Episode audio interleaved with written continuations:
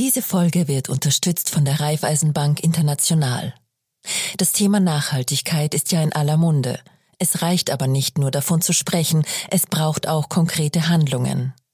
Die Raiffeisenbank International ist als erste österreichische Bank offizieller Unterzeichner der UN Principles for Responsible Banking, einem einheitlichen Rahmenwerk für ein nachhaltiges Bankwesen.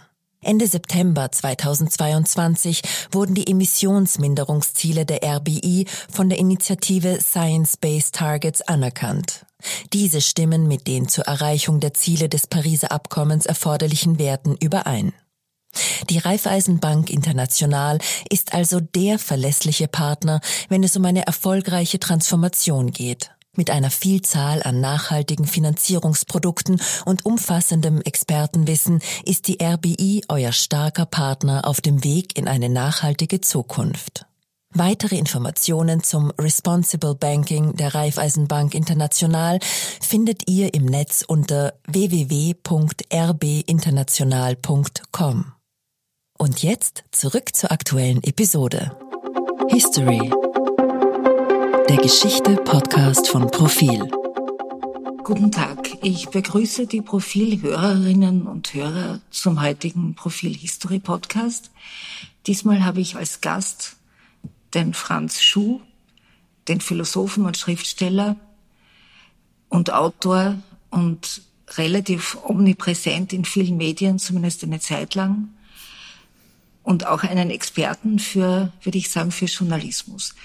Wir kennen uns schon sehr lange, darum werden wir das Gespräch in der Du-Form abführen. Etwas ungewohnt, aber vielleicht auch ehrlicher. Ja, Servus Franz. Ja, Servus, guten Tag. Relativ omnipräsent, relativ omnipräsent ist übrigens sehr schön. Nicht? weil eine höhere Art von äh, Absolutheit kann man nicht erringen als die sogenannte relative. Ich habe mal gedichtet, was auf der Hand liegt. Alles ist relativ absolut. ja, ja, schon der erste Lapsus aufgespießt. Franz, ich möchte beginnen damit, dass du mir vor, ich glaube, es ist 25 Jahre her, hast du mir mal da kannten wir uns schon länger, aber noch nicht so lang wie jetzt. Und da hast du zu mir gesagt, Christa lies auf alle Fälle mal von Honoré de Balzac Verlorene Illusionen. Als Journalistin muss man das gelesen haben. Ich habe es damals gelesen, ich habe es seitdem auch mehrmals gelesen und, und im Übrigen äh, läuft gerade ein Film, eine Verfilmung dieses Romans in Wiener Kinos. Ähm, und mir kommt das immer noch sehr aktuell vor, obwohl es so, es spielt eigentlich in den 1820er, 30er Jahren, in der Zeit der Restauration, in der Zeit der Entstehung von Massenblättern in Frankreich, in der Zeit des Inseratengeschäfts und einer wilden Korruption, sage ich jetzt mal.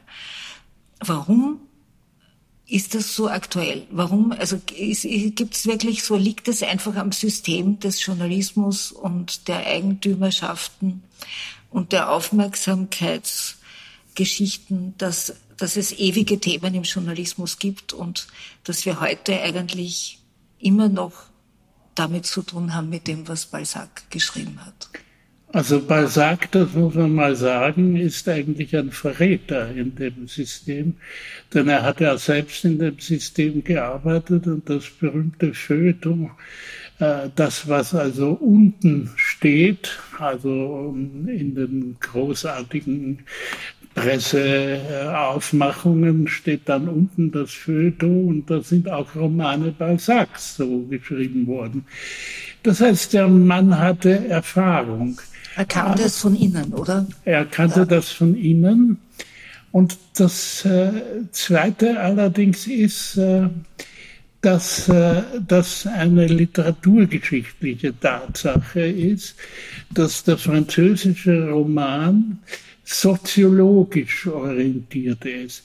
Und soziologisch meint jetzt nicht die Wissenschaft der Soziologie, aber wohl auch Statistik ist keine dabei bei der Literatur, dadurch unterscheidet sie sich sicher von der soziologischen Wissenschaft. Aber ähm, diesen bürgerlichen Sinn für die Kaputtheit des Bürgertums und deren von Gier und anderen hässlichen Eigenschaften geleiteten Wesensart, da ist äh, dieser französische Roman von Balzac bis Flaubert kenntnisreich. Also die Leute haben auch ein großes Interesse gehabt zu studieren, was ist da eigentlich los? Und ähm, es ist zum Beispiel Flaubert, die Education sentimental. Äh, wie kommt man einerseits an die Geliebten heran? Bei den meisten Geliebten haben ja bekanntlich äh, Männer zu Hause, also sind verheiratet. Das ist nicht leicht, da ranzukommen. Vor allem, wenn man klassenmäßig nicht entspricht äh, und äh, einer anderen Klasse angehört, ist man höchstens eingeladen, aber es bleibt das, was das Zweite ausmacht, wie kommt man an die Macht. Mhm.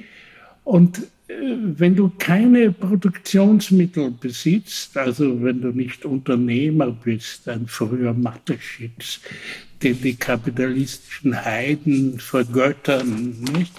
Wenn du das nicht bist, bleibt dir etwas Bestimmtes übrig, nämlich die Medienmacht. Also äh, du kannst dann durch, indem du das Richtige, indem du das Richtige schreibst, äh, zählen auf die, die schon die Macht haben. Und du kannst sie sozusagen selbst erringen, äh, die, diese Macht.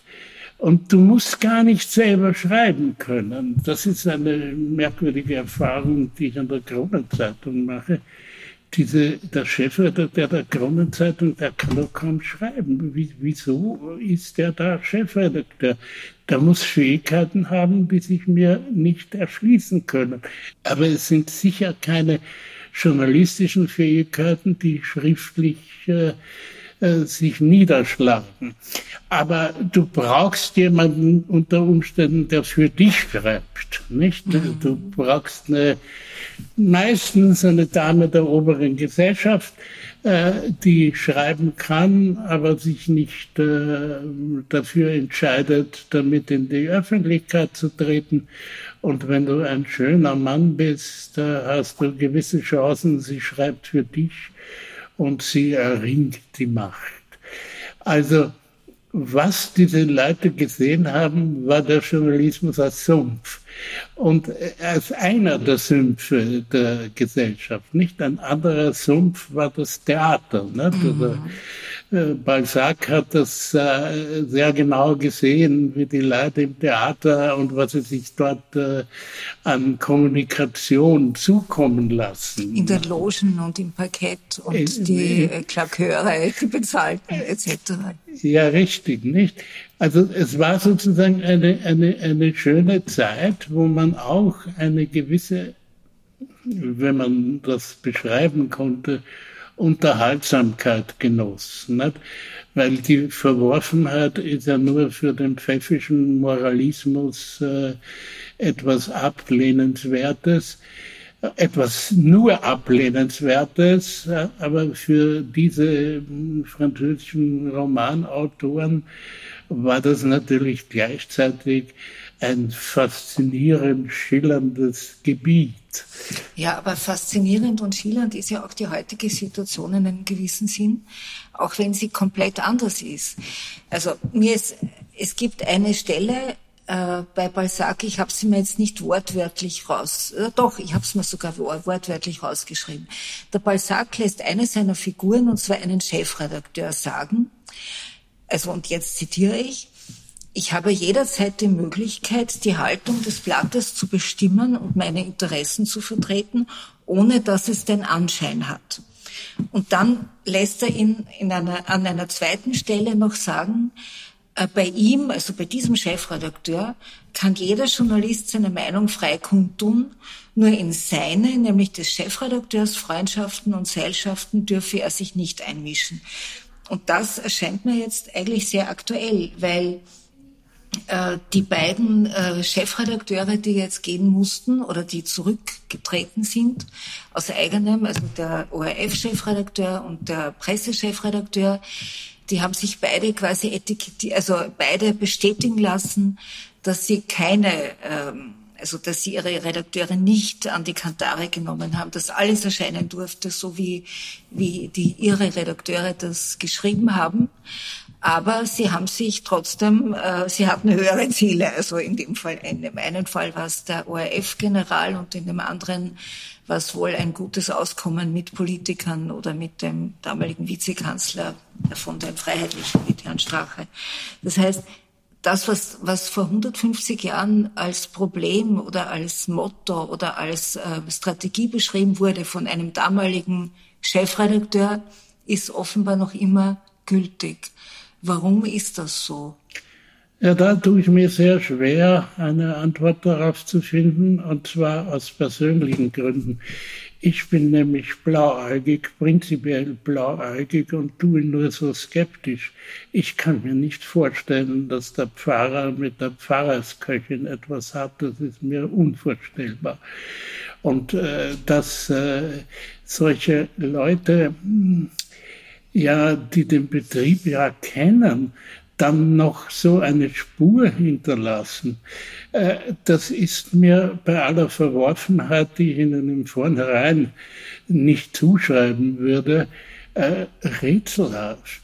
Äh, der muss doch wissen, dass er Kraft seines Amtes ständig einen Fokus auf sich selber hat diese Leute können doch nicht wirklich an diese Doppelstrategie glauben, in der Öffentlichkeit auftreten und nicht selbst beobachtet zu werden. Das ist doch von einer gigantomanischen Dummheit. Mhm. Und wenn ich mir in meiner Blauäugigkeit vorstelle, was ist denn eigentlich der Grund? Also bei dem zitierten Chefredakteur aus dem Balzac äh, kommt etwas zum Ausdruck, was halt mit diesem glitzernden, vieldeutigen Wort Macht zu tun hat und alle Macht, die sich selber ernst nimmt, drängt zur Diktatur. Also der Chefredakteur, der Diktator ist und sagt, die anderen können machen, was wollen, aber meine eigenen Angelegenheiten mache ich mir selber. Also das setzt aber voraus, dass er seine eigenen Angelegenheiten tatsächlich managen kann. Die mhm. beiden, die man da erwischt hat, äh, die können ihre eigenen Angelegenheiten nicht managen. Und das ist mein erster Erklärungsgrund. Mhm. Der ist, das sind Leute, die eine mindere Begabung haben, deren Positionen über das hinausgeht, also deren Macht, äh, was immer die auch in den jeweiligen Umgebungen sein mag, deren Macht äh, ähm, äh,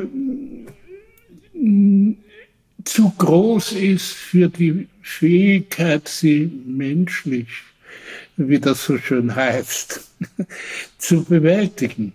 Also müssen sie auch andere Möglichkeiten suchen.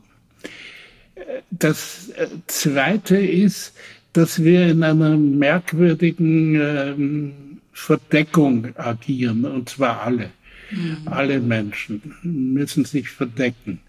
Aber gleichzeitig äh, müssen sie natürlich auch äh, schauen, dass aus ihnen was wird. Äh, man kann da bei den zwei Erwischten äh, sehr schön Nietzsche zitieren, nicht? wie man wird, was man ist. Nicht? Da kommt dann plötzlich raus, was man ist. Und dass man dieses offene Spiel des sich Bewerbens betreibt, ist natürlich immer riskant.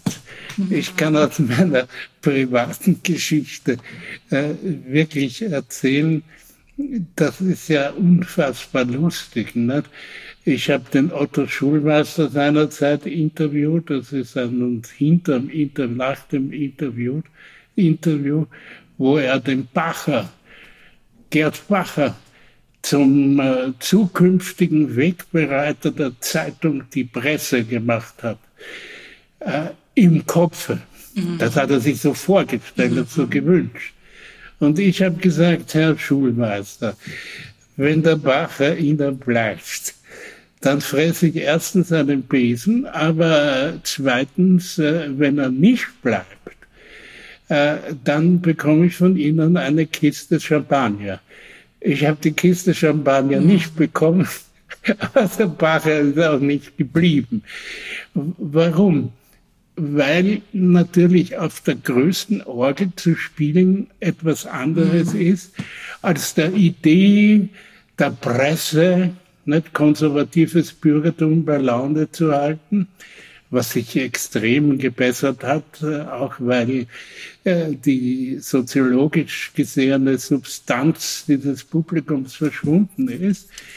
Äh, also ähm, da gab es keinen Champagner, aber trotzdem den Genuss, den eitlen Genuss des Rechthabens, der mich bis heute begleitet. Ne? Aber sag mal, diese Idee der Presse, ich meine jetzt nicht konkret die Zeitung, die Presse, sondern die Presse als ähm, Zeitungslandschaft. Äh, Gibt es da eine Idee? Ich meine, wenn man Journalisten hört, wenn man mit ihnen spricht, auch ich selber, ja, ich spreche von äh, Wahrheitsfindung, zumindest in der Tendenz, die Wahrheit zu, äh, zu erkennen und zu beschreiben. Ich spreche auch gern von meiner Leidenschaft, von einer Passion. Ist das nicht alles so ein bisschen Selbsttäuschung? Naja, äh, die ursprüngliche Idee der bürgerlichen Presse oder der bürgerlichen Medien ist keine Selbsttäuschung, sondern einer der Versuche, die als Lüge dann ideologisch geworden sind. Aber der Versuch ist, äh, und das hat Jürgen Habermas in seinem berühmten Buch Strukturwandel der Öffentlichkeit gezeigt, äh, der Versuch ist, na sagen wir mal so, äh, der Mensch hat im, ist verbunden mit anderen Menschen indem er denkt. Die Gedanken, die andere Menschen haben, sind, äh, wenn sie nicht äh, aus irgendwelchen anderen Gründen ganz spezifisch sind, da gibt es die hohen Gründe der Wissenschaft, ne? also die großen Physiker, Gott sei Dank haben wir einen solchen, die schreiben einander Briefe, weil kein Mensch sonst das versteht. Und dann gibt es natürlich diese total partiellen Abweichungen, die äh, entweder psychiatrisch oder interessensgebunden sind. Aber die Idee davon ist, äh, dass man diese Verbindlichkeit des menschlichen Denkens auch organisieren kann so ähnlich wie die Kirche. Die Kirche ist eine Gemeinschaft der Gläubigen. Die sind mhm. nicht für, für sich allein und glauben und sprühen sich das Weihwasser über den Schädel, sondern die sind zusammen. Und die eigenen Angelegenheiten öffentlich zu besprechen, was gleichzeitig so etwas Komplexes in Gang setzt wie Öffentlichkeitswürdigkeit, mhm. äh, das ist äh, eine Idee, um die man sozusagen nicht herumkommt. Ob man sie nun lügnerisch einsetzt. Mhm. Ja. Wir sind für die Leser da. Nicht? Da kann man oft lachen, aber äh, das ist eben so. Und dann passiert auch äh, diese äh, Kolumnenspezifität, äh, nämlich jemand schreibt dann nur über die Alten. Nicht? Mhm. Also er, er, er professionalisiert das Denken auf ein Gebiet, das man verkaufen kann. Nicht? Mhm. Also die Kommerzialisierung zum Beispiel, das können die Leute nicht mehr hören, weil man eigentlich auf alles Kommerzialisierung sagen kann. Aber die Kommerzialisierung stellt andere Erfordernisse als äh, diese Idee, äh, die wir vorhin genannt haben, nämlich eine Kommunikation über die eigenen Angelegenheiten, nicht? Sondern da muss man täuschen, verschleiern, äh, teilweise auch lügen, äh, eitel da, da zu sein. Und ich sage ja, das ist ja, was mich so betrübt.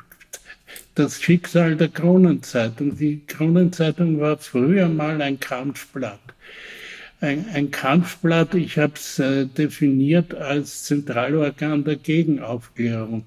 Das war ein wunderbares Blatt, kämpferisch. Nicht? Heute ist das ein abgeschlaftes Bezirksblatt mit Aufregungspunkten. Nicht? Und das ist natürlich ähm, ein ungeheurer Verlust, nicht? weil der Boulevard nicht?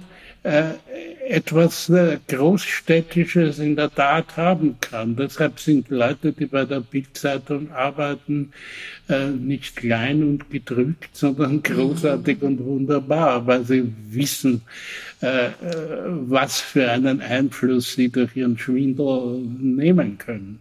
Aber ist heute, ich meine, wenn man sich jetzt anschaut, die letzten Tage, dann ähm, hat man doch, also die einen müssen gehen, die, die zu dumm waren oder zu ungeschickt waren, um ihre, ihre Agenda quasi zu verstecken. Und die anderen, der andere Teil des Journalismus ist aber eigentlich zeigt sehr große Macht, weil er die einen quasi in die, in der, in der, äh, in, also dazu bringt, dass sie ihren Job aufgeben müssen und die Politiker wiederum, dass sie zurücktreten müssen. Das heißt, sind Hast du den Eindruck, Journalisten sind mächtiger geworden in den letzten zwei, drei Jahren? Also seit wir mit diesen ganzen Ermittlungen und der Veröffentlichung von Telefonprotokollen und Chats äh, konfrontiert sind? Ja, aber das ist ein österreichisches Phänomen, nicht? Äh, generell sind Journalisten nicht mächtiger geworden. Und wir müssen auch sagen, es gibt grandiose journalistische Arbeiten. Ich rede von der Seite 3 der Süddeutschen Zeitung. Das ist äh, vor allem in einer Hinsicht äh, äh, lehrreich die alte Ideologie, die den Menschen und ihren Möglichkeiten überhaupt nicht entspricht, äh, des Journalismus, äh, nämlich Trennung von Meinung und von äh, Sachverhaltsdarstellung. Brecht hat sehr schön gesagt, Tatsachen sind selten nackt zu überraschen.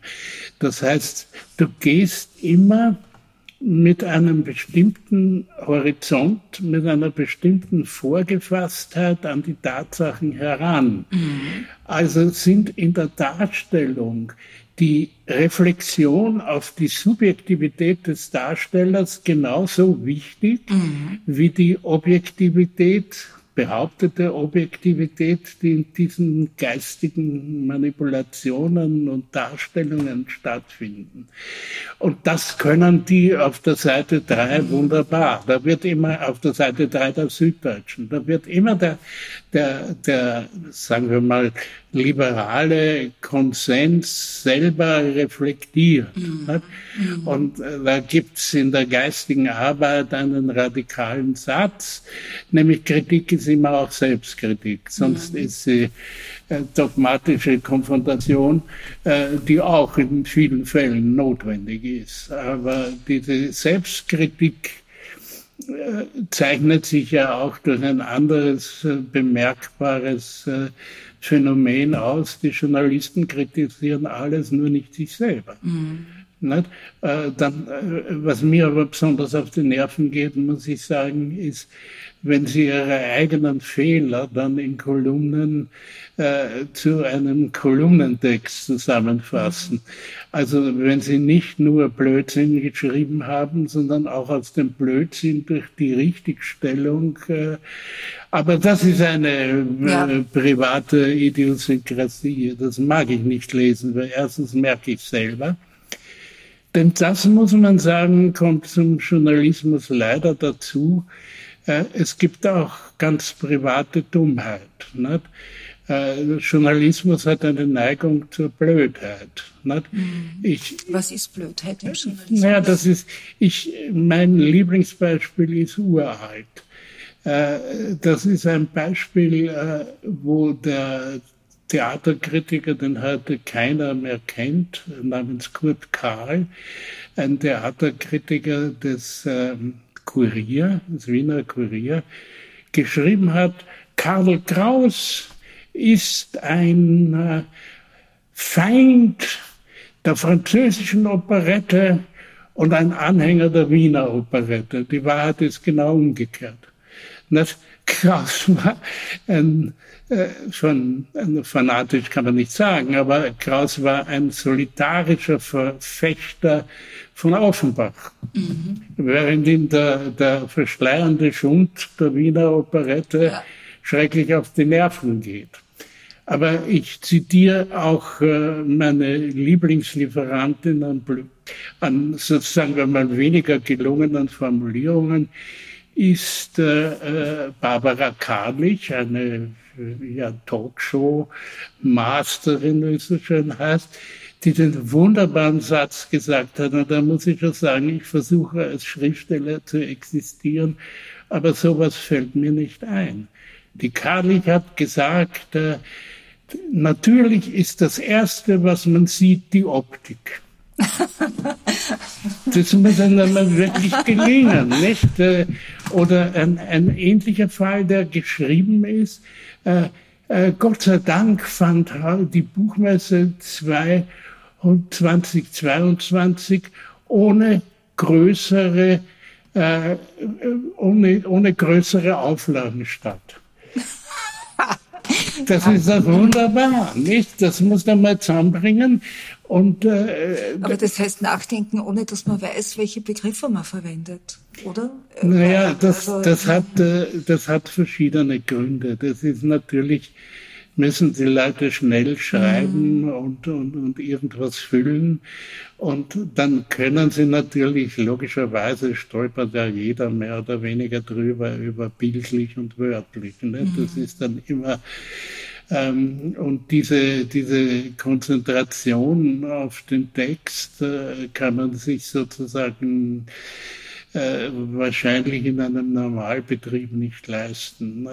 Wir heute also nebenbei das Interessensvertreten heute teilweise auch für an, am Rande der Dummheit. Also zum, zum Beispiel, die, die, die, die Chefredakteurin de, des Kurier, deren Leitartikel könnte ich jetzt selber schreiben. Der äh, Leitartikel geht so, also in der, in der Zeit, wo die Menschen ungeheuren äh, Anspruch haben, Sozialanspruch, die wollen alle sozusagen ernährt werden vom Staat. Äh, in dieser, in so einer Zeit äh, äh, brechen sozusagen die letzten Hindernisse in der Anspruchshaltung gegenüber dem Staat auf. Niemand will mehr richtig äh, sich reinhauen in die Haken. Alle wollen eigentlich nur spazieren gehen und so weiter. Und das schreibt sie in jedem Artikel, ja, in jedem zweiten Artikel. Und äh, da äh, passiert etwas, als ich nenne das Dummheit, also das mit der Dummheit ist gefährlich, aber eine Automatisierung äh, des Denkens. Nicht? Mhm. Wenn du sozusagen immer das, dasselbe schreibst, und was dahinter steht, ist natürlich mit Sicherheit eine Gefälligkeit, die man nicht erpresserisch äh, äh, der man nicht erpresserisch folgt, sondern man denkt eben auch so, eine Gefälligkeit den Eigentümern gegenüber. Vielleicht, ähm, also du hast ja vor 1985 ist es erschienen, äh, in dem Band Liebe, Macht und Heiterkeit, hast du einen, einen Essay, einen kleinen geschrieben über den Journalismus oder über den Gegenjournalismus unter, in, in einem Klammerausdruck. Der heißt Ambivalenz und Einfalt. Und der erste Satz äh, lautet, also der erste Satz, den lese ich jetzt vor. Es ist üblich, dass der Machtausübende sich nicht als Mächtiger versteht, sondern dass er glaubt, seine Macht komme ihm natürlich zu und er über sie zum Besten aller aus. Jetzt glaubst du, dass die Journalisten in Österreich an Selbstüberschätzung leiden oder an Selbstunterschätzung? Oder ist einfach die Polarität, also haben Sie da, äh, sind die zu wenig realistisch, zu wenig reflektiert über das, welche Macht sie haben und welche sie nicht haben, wo sie in, wo sie quasi Zwängen unterliegen? Sie dürfen offenkundig einer Berufsklasse angehören, die sehr ambivalent äh, existiert. Äh, nämlich einer Berufsklasse der ungeheuerlich misstraut wird. Die stehen ja in der Misstrauensliste. Kurz vor den Politikern. Ja, Wenn überhaupt, kurz vor den vielleicht kurz Politikern. nach den Politikern, aber wirklich kurz Vielleicht davor. ein bisschen vor den Ärzten, aber gut, das ist ein dummer Witz.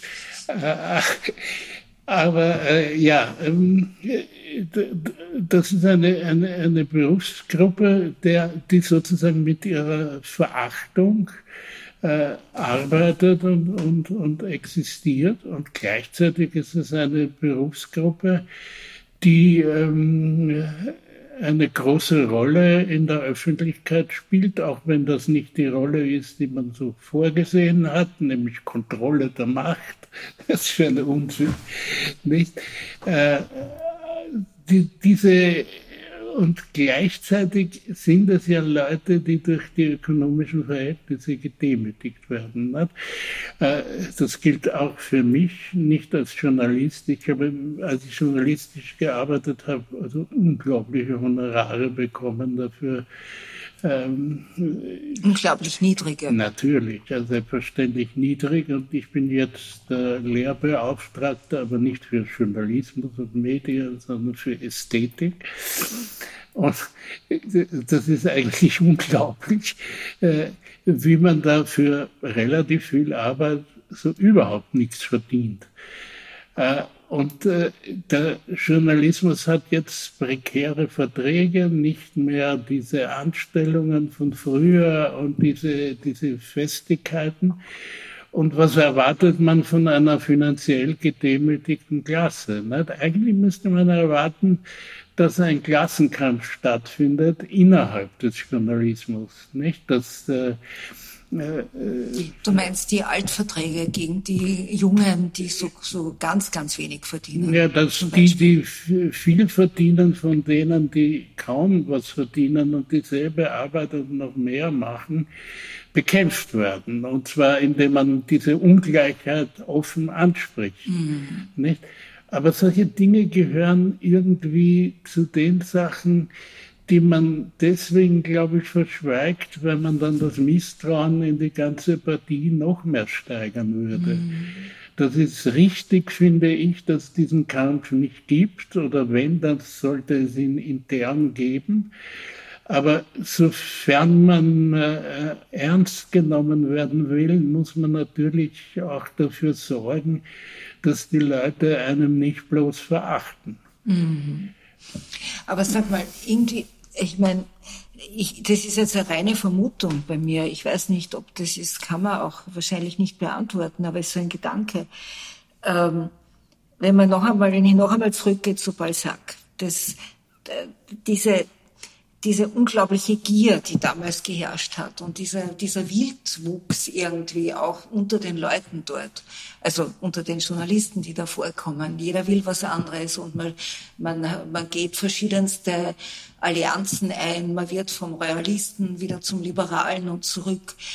Äh, das war, das ist passiert in einer Zeit des technologischen Umbruchs. Also da ist irrsinnig viel passiert, ja. Druckermaschinen, äh, billiges Papier, äh, da das hat sich das erstmal Bankwesen, formiert alles. Das ja. Bankwesen hat sich Ja, das. Bankenwesen. Und heute haben wir mit, mit, den, mit neuen Technologien, wir haben die sozialen Medien, wir haben den Gratisjournalismus, wir haben die, die Meinungsäußerung auf Twitter, in den sozialen Medien, also der, der, wo der Journalismus ja auch eigentlich den, den Ab, Abstieg erleidet, weil er ja als solches nicht mehr so wahrgenommen wird als eine ernsthafte Form der Öffentlichkeit. Und kann es da sein, dass, dass sich da dann auch solche Leidenschaften und Gier und, und irreguläre Geschichten sich entwickeln? Naja, die, was aber bei, bei Balzac los war, ist sozusagen das Übel in Reinkultur. Das ist äh, eine These, die mich äh, schon sehr bewegt, dass in den Anfängen etwas in Reinkultur möglich ist, äh, was dann aus verschiedenen Gründen äh, gezähmt, äh, zwar weiter existiert, aber ähm, nunmehr ähm, in einer sozial akzeptablen Weise angepasst ist. Mhm. Und äh, die Journalisten sind ja bei weitem, oder sagen wir in dem Ausmaß, in dem sie nicht mehr diese ursprüngliche Macht haben können. Also sagen wir mal über äh, den Aktienbestand durch ihre Meldungen. Ja. Oder Könige stürzen und Könige Oder Könige stürzen oder, oder so, so, so, so, machen, ist der Betrieb ziemlich äh, gezähmt und es tritt eine gewisse durch Anpassung herbeigeführte Vernünftigkeit in die Branche rein. Mhm. Aber das macht ja den Balzac so interessant, ne? dass das sozusagen. Weil das in der Reinkultur zeigt. Was in der Reinkultur, das ist der wilde Westen, der überall herausschaut. Ja. Aber man weiß auch mittlerweile besser, wie man ihn verschweigt und man weiß besser, wie man damit zurande kommt. Aber es ist von diesem Wildwuchs noch einiges da. Mhm. Du hast in, dem, in diesem äh, Essay vor, 35, vor 30 Jahren hast du beschrieben die, die schon das journalistische Establishment und zwar einen bestimmten Sozialisationstypus hast du da beschrieben. Und zwar als Männer in den 40er oder 50ern, in den 40ern oder 50ern mit einem liberalen Appeal nach außen und autoritären Praktiken nach innen. Stimmt das noch? Also ich war ein besonderer Freund von Lingens, dem Chefredakteur der, ja, des Profil und äh, seinerzeit Chefredakteur des Profil. Und ich war da in der Redaktion und so weiter und bin da und sag mir, was ist da eigentlich unter dem Teppich los? Ach, das unter dem Teppich, das waren die Redakteure die in Richtung zur Chefredakteur, zum Chefredakteur unter Teppich daherkrochen. Das war eine unfassbare Erfahrung. Und äh, der Chefredakteur Lingens und ich, wir haben uns auf den ersten Augenblick an überhaupt nicht verstanden. Bis er äh, dann auch diesen großartigen Satz gesagt hat, ich verstehe kein Wort von dem, was Sie schreiben, aber wenn es meine Sekretärin versteht, dann druck ich's. Mhm. Also eine geniale, wenn so etwas wäre heute undenkbar. Ne? Weil auch deshalb, weil es gibt diese Art von Chefredakteur nicht mehr, die diesen unglaublichen, diese unglaubliche Machtvollkommenheit hatten. Nicht, nicht einmal Schulmeister hatte das. Äh, der Otto Schulmeister in der, in der Presse war bekannt dafür, dass er seinen Redakteuren lateinische Zitate abverlangte. Ne? Die hatten natürlich keine Ahnung. Ne? Äh, und das muss ein herrliches Gefühl sein, wenn man in der Zeitung als Zeitungsmacher die antike Kultur voranbringt. Das muss grandios gewesen sein. Ein Gefühl sagenhaften Elitismus. Aber gut, äh, man hat diese, diese, diese, Leute akzeptiert, weil sie einen, na sagen wir mal, erstens waren sie in der Geschichte verankert jemand wie, wie, wie Lingens in der Nachkriegsgeschichte und jemand wie Schulmeister in der Kriegsgeschichte. Der Kriegsgeschichte ja. Sagen wir mal so. Ne? Ähm, also die hatten an und für sich schon durch ihr bloßes Dasein und durch ihre Herkunft Anhänger. Aber ähm, dass Zukunft Herkunft verlangt, diese berühmte philosophische Floskel, äh, das ist nimmer. Äh, die, die, die, es ist, um Alexander Kluge zu zitieren, der, der Einfluss der Gegenwart auf alle übliche Zeit. Nicht? Äh, wir sind gegenwärtig, mhm. aber das waren historische Figuren. Nicht? Ja. Äh, und die, die Gegenwärtigen sind natürlich so wie, wie, wie, wie eine wackelige Zähne in einem eh schon angeschlagenen Gebiss. Nicht? Hat der Journalismus noch Zukunft? Ich meine, die Öffentlichkeit wird es ja immer brauchen, ja. also geben. Und die ist konstant, die muss da sein. Es gibt eine Öffentlichkeit, aber ja, es ist der Journalismus noch eine? Ich meine.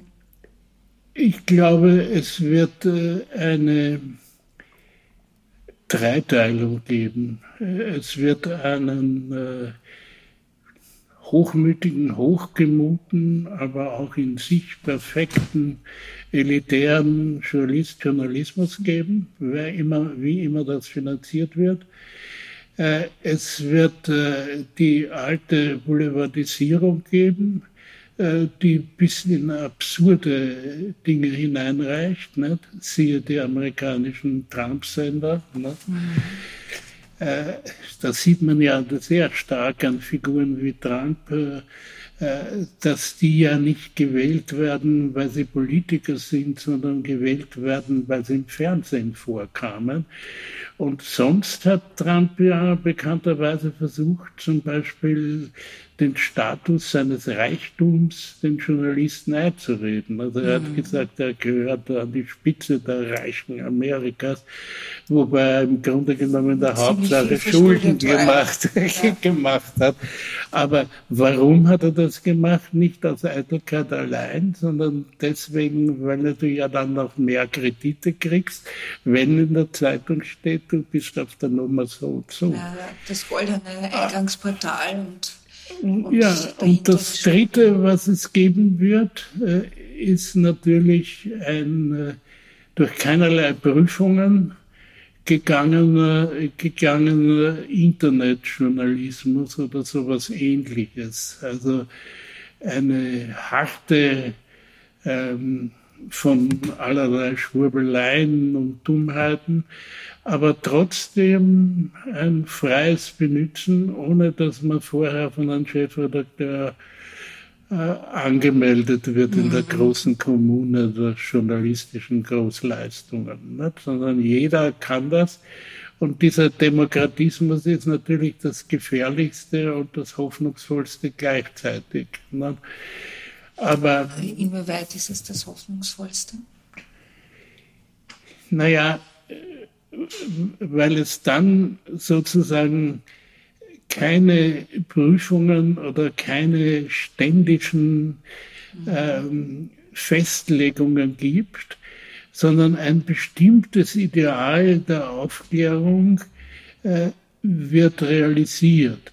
Das heißt, sagen wir mal so, die sogenannten Intellektuellen werden abgeschafft, die sind unnötig, kein Mensch braucht sie ist schon oft gesagt worden und stimmt immer wieder. Niemand braucht die. Äh, aber die ähm, äh, Leute können von den Erfahrungen, die sie in der Gesellschaft machen, selbst öffentlich werden. Also mhm. du hast dann nicht jemand, der, dich, der dir irgendwas vorsagt, sondern du hast in diesem Rahmen diesen, sagen wir mal, extrem radikal liberalen Rahmen hast du die Möglichkeit, ähm, die Angelegenheiten, die du kennst, öffentlich zu machen. Öffentlich zu machen ne? Natürlich weiß niemand, was äh, passiert, wenn der autoritäre Gesellschaftsentwurf, der vor der Tür steht, der steht immer vor der Tür äh, in all diesen wunderbaren Gesellschaften. Also die offene Gesellschaft hat gleichzeitig viele Türen, die man zuwerfen kann.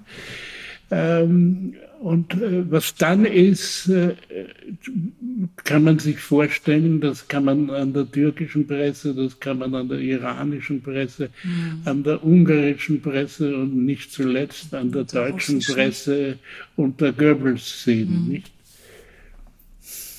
Hm. Äh, vielleicht als allerletztes noch, du hast ja angekündigt, du hast im, im Jänner oder im Februar einen Vortrag ähm, worauf, also der mit Journalismus und Medien und Presse zu tun hat, worauf wird sich, worauf wirst du dich da fokussieren? Das heißt, worauf wirst du in den nächsten Wochen und Monaten achten oder nachdenken? Also äh, ich, äh, ich habe da äh, ein bestimmtes Dilemma vor mir, nämlich äh, das ich sozusagen für unauflösbar halte. Du hast auf der einen Seite hast du das Mateschitz-Prinzip. Wenn dann die Journalisten sagen, wir wollen eine gewerkschaftliche Vertretung haben, zuckt er mit der Achsel und sagt, das sperren wir überhaupt zu. Mhm. Und du hast das öffentlich-rechtliche Prinzip, äh, das äh, ohne dass die Menschen das wahrnehmen, weil die glauben, sie müssen da bedient werden. Das gehört eigentlich der, der, der Kommune, das äh, gehört eigentlich allen, auch wenn die äh, Vertreter, die für alle da sind, äh, parteilich gebundene äh, Manipulationen ständig vorhaben. Also du hast auf der einen Seite den einzelnen Hero, der macht dir alles kaputt, wenn er will. Und auf der anderen Seite hast du den politischen Einfluss, äh, der letzten Endes nicht mehr kontrollierbar ist, weil du weißt ja an und für sich gar nicht, äh, wovon ist der beeinflusst, nicht? Mhm. Der, der, der da redet.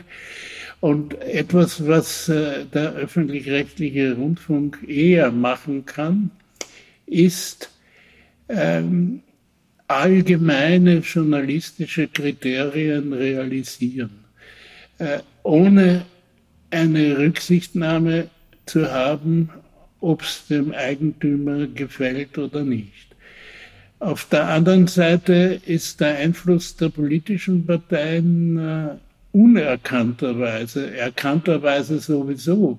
Aber da gibt es einen andauernd anhaltenden, unterschwelligen äh, Einfluss, äh, der es ermöglicht hat, äh, dass im Zusammenhang des ORF jemand wie der Herr Steger entscheidend da war. Mhm. Also ein äh, ausarrangierter Politiker, der dann letzten Endes im Mediengewerbe äh, Entscheidungen trifft, äh, bloß weil die Wahlverhältnisse so sind. Mhm. Ein Fachmann ist er nicht für Medien, das muss man mhm. wohl sagen. Nicht? Er hat ja auch damals sofort den äh, ORF-Korrespondenten in Ungarn, der es eh schon schwer genug hat, weil er kritische Orban äh, Beiträge gemacht hat, hat er auch sofort irgendwie gerügt und sich erbötig gemacht, dass, man, dass man den irgendwie verräumt oder so. Also einer der äh, äh, Strategien äh, dieser Gruppierung ist, dass sie total glauben, im Recht zu sein. Also ich glaube gar nicht, dass sie irgendwie böse sind. Das kommt mir nur so vor, dass sie, sie böse sind, aber sie, sie, haben nur Recht. Nur sie haben Recht und man muss jetzt endlich die Roten beseitigen. Nicht? Das ist ja ein Chefredakteur, der, der wirklich wie, wie dieser Herr Schraum, der, der, äh, der, der wirklich gegen die eigenen Leute im eigenen Haus sagt, na, die muss man irgendwie stoppen, weil das ist so weiter. nicht glauben, dass sie unterm Radar sind. Ja, ja das ist, äh, das ist ein solcher Dilettantismus. Ja, wobei ein Punkt, vielleicht, ich, ich wollte eigentlich schon mich verabschieden, aber ein Punkt noch, ich meine, wir kennen doch alle die Zeit, oder wir erinnern uns doch an die Zeit des Chefredakteurs Mück, äh, in dessen Ägide oder Ära oder wie immer man das nennt, in der Zeit, wo er im Chefredakteur war im ORF, und zwar zentraler Chefredakteur, da sind schon viele Dinge passiert. Also da wurden ähm, äh, Beiträge in Auftrag gegeben und auch dann ausgeführt und irgendwo wurde was weggeschnipselt und irgendwer wurde eingeladen und irgendwer wurde nicht eingeladen. Das heißt, da gab es zwar keine Chats, die das gezeigt haben, was er vorhat, aber es gab das Ergebnis am Bildschirm. Ja, aber da gibt es einen großen Unterschied, nämlich kein Mensch hat was anderes gedacht als das, was man da gesehen hat. Also das war ein ganz klares, ähm, sagen wir mal, Einschränken. Wenn ich mich erinnere an den äh, Kroaten, äh, kroatischen äh, Chefredakteur Alfons Dalma, Alfons Dalma ja. oder also das ist eine Ustascha, ja, Ustascha, ja. man das ist ganz offen offene Geschichte gewesen, mhm. nicht? Und das kann man in einer Demokratie, was immer eine Demokratie ist, das ist ja nicht so einfach, nicht? Weil die Verfahrensdemokratie ist etwas ganz anderes als die illiberale äh, Demokratie von dem Herrn in Ungarn. Aber äh, das kann man in einer Demokratie wirklich machen und erwarten, dass, dass eben äh, die äh, Machtleute oder die, die die Macht haben, dass sie sie, dass sie, sie zeigen. Dass ja. sie sie zeigen und demonstrieren. Das ist äh, mhm. nicht angenehm, ne? aber aber das Verdeckte. Das aber, aber das Verdeckte, also, also dass dieser, dieser unterschwellige Hades, der, der, der ah. dieser, dieser Fluss, nicht, der unsere ähm, Möglichkeiten tot macht. Nicht? Ja. Äh, das ist etwas völlig anderes. Nicht?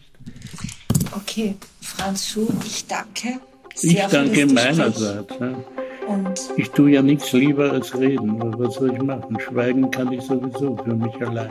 Na, vor allem, weil man, ich will mir nichts hören, wenn du schweigst. Also.